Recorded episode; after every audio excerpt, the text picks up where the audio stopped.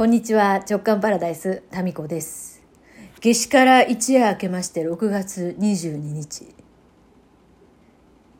なんか含みがある言い方ですか？別に何ということもなく。梅雨終わったかなぐらいの青空が広がっております。今日はですねちょっと体のメンテナンスデーということで、えー、夜はね8時から日記ナイト自分会館日記ナイトが1週間連続で始まるんですが昼間はね特に予定を入れてなくて今日はあの朝からね熊本県は荒尾市の私の体のメンテナンスをお願いしているひろこさんという方の自宅サロンに行ってまいりましてね、えー、がっつりとまた体の方で見ていただきました。えー、ひろこさんは才能プロファイリングを受けてくださったクライアントさんの一人なんですけれども、まあそのインタビューね、えー、やらせていただいているお話聞かせていただいて彼女の仕事に対するこう熱意とかこれまでの、うん、実績とかですね、まあ、どういう方のこれから体の、ね、メンテナンスをやっていきたいかなんていうこうビジョンなんかも聞いていて、えー、私もそれいつか受けたいんですって思いながら3年が経ちましたね。はい。まあいろいろ間にコロナとかありまして。で、先月1回初めて行ってきて、で、めちゃくちゃ良かったので、で、また毎月1回はね、行くことにしてるんですよ。で、それが今日だったんですね。うん。帰りあの、ドライブしながらですね、インスタでライブしたんですけど、それがね、残念ながらアーカイブに残っていませんでして。あらら、あららですよね。それもね、何のためにこう喋ってたかっていうと、こう自分がね、ひろ、あの、ひろこさんにいろいろアドバイスいただいたことを忘れないようにメモ代わりで喋ってたんですけど、メモを紛失しました。どっか行きました。えー残ってませんでした。で、もう一回ちょっと、あの、忘れないように喋っておきたいなと思います。まず、あの、そう、ひろこさんって、体の声をね、聞いて、で、それを知りたい人には教えてくれるんですよ。で、別にそれ、あの、知らなくていい人には言わないし、まあ、ソフトに言うコースと、はっきりと言うコースと、まあ、自分でこうですね、どういう感じで、あの、フィードバックしてくださいっていうことは言えて、私はもうストレートに担当直入に、えー、結構何言われてもメンタル大丈夫なんで、ズバッと言っていただけた方がありがたいっすっていう感じでお願いしてます。でね、まあ本当にいろいろね、言っていただきまして、まずね、前回のこ、うんと、初回にも言われたんですけど、そう、私の体って、陰と陽がめちゃめちゃはっきりしていて、その極端な陰と極端な陽が同居している体らしいんですよ。で、ふふふっとひろこさん笑いましてね、乗りこなしにくい体をあえて選んできたんですね、みたいな。なんすかそのなんか含み笑いみたいな感じなんですけど、いや確かにね、うん、ですね。で、これは内面と体っていうのはやっぱりこう、同じ、うん、ことが現れていて、で、私のこう自分をね、自分開花あの、自分自身の自分開花っていうのも、その、すごく大事にしていて、自分の本音とか、自分の深層心理とかを、いつもいつもこう自分の声を聞くっていうことをやってるわけですよ。で、その中で、その、自分で自覚してるのがですよ。私の中には本当にすごい苔っぽい植物の苔ですね。苔っぽい面と、バラっぽい面。まあ一輪挿しのバラみたいな。なんかそういうのも自分として好きでね、華やかだったり。まあそういうのも好き。で、その両極端があるんですね。ですから好みもいつも最終的に2つが残るんですよ。例えば服装とかだと、一つは全身黒ずくめの忍者っぽいモード。自分の中でね。で、もう一つはカラフルな色も好きなんで、カラフルな感じで、うん、ありえない組み合わせとかも全然それ楽しいよねっていう自分と、二ついるんですよ。で、それ住む家にも現れてて、すごいもう、純和風のね、えー、古民家みたいな、古民家一歩手前の家に住んでたのが、この間まで、えー、この家に来る前までの、まあ通称昭和亭っていう名前をつけて、あまりにも広いんでね、そこで、あの、自宅でセミナーやったりとか、うん、なんかちょっとしたイベントをしたりとかしてたぐらい広いんですね。で、そこに住んでいたかと思いきや、もう全部畳ですから。公民館以上に公民館テイスト満載の、えー、そういうところに住んでたかと思えば、今住んでるのは和室が一つもなくって、可愛い洋館、ちっちゃい洋館みたいな感じなんです。ピンクなんですよ。ステンドグラスなんか入っちゃったりしてね。で、この両極端なんですよね。そう常にこの2つが私の中にあってなんかシャンデリアが好きかと思えば裸連休のもとお茶飲むのも好きみたいな。でこのどっちが本当の自分なんだろうなって結構若い頃ここが自分のねモヤモヤだったりしたわけですよ。結局どっちが好きなのって。なんだけど、まあ、ひろこさんの説明でいくともうこれ両方が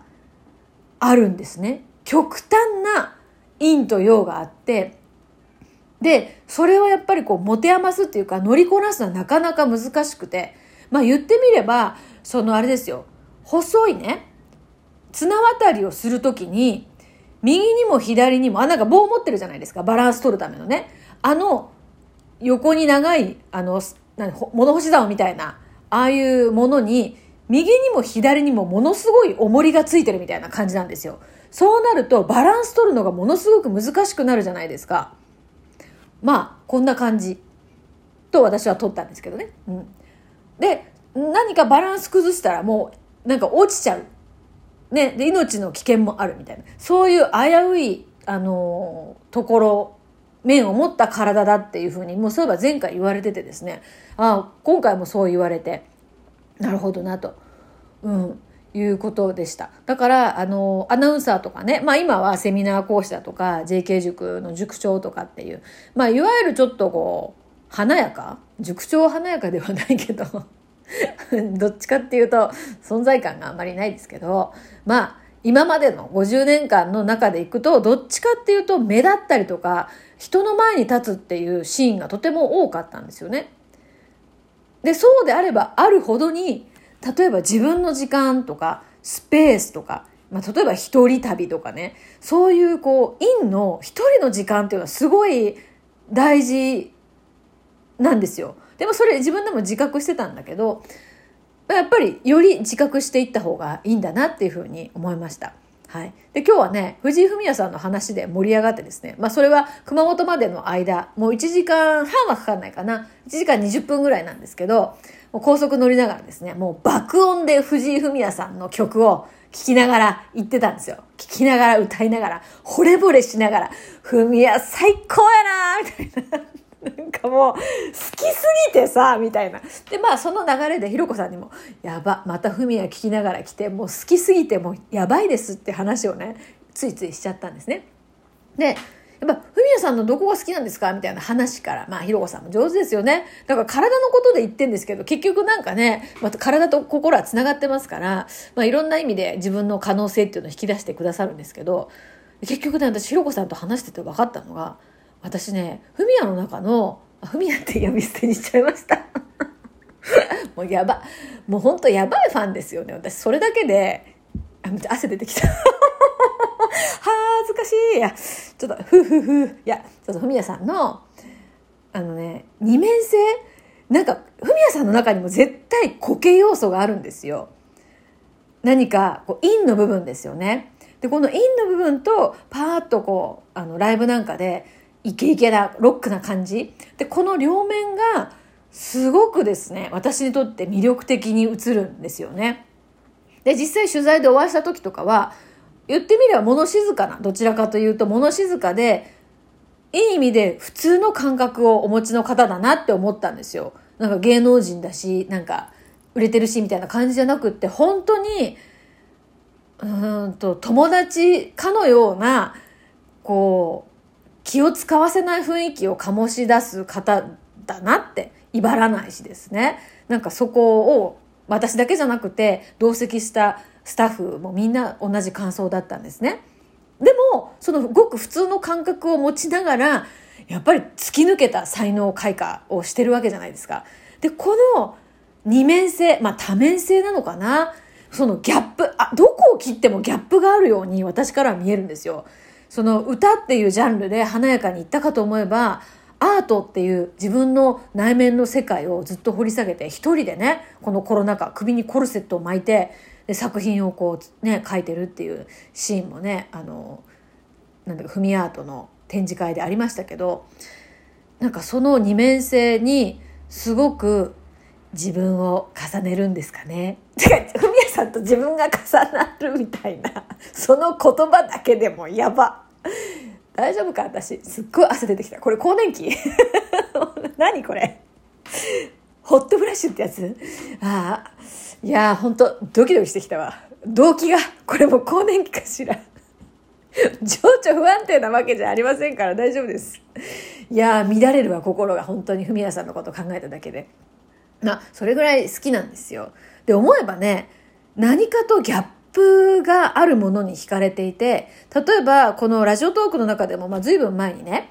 アドさんアドさんっていうとなんか変なアドあのアーティストのボーカリストっていうのかなアドの歌を聴いた時に私もう感激して泣いちゃったんですよね。あの、うっせえうっせえの人ですよ。で、息子たちがうっせえうっせえばっか聞いてるから、それがうっせえよと思ってすごいイライラしてたんですね、最初は。言葉が悪いと。だけど、いや、もうそこの部分だけ切ってね、物事を判断するのはもうまずいなって、それは話してます、過去のね、トークで。もう、アドのその声の表現と、彼女の声が持つ多面性ですよね。これにもう感動したんですね。あ、おかえりというふうに二面性に惹かれてでその、まあ、自分が惹かれているこの二面性っていうのが、まあ、自分の中にもこの陰と陽っていうところであるなとでそれをこうバランスをとっていくっていうのがすごく、うん、自分の中での課題でありチャレンジなんだなっていうことをですね、まあ、今日もあの思い知らされました。はい、でもっといろいろなんか聞いたんですけども、えー、忘れた。いや嘘です。いやゆっくり思い思い出したいと思います。はい。それでは今日は日記ナイトの方は夜お会いしましょう。それでは。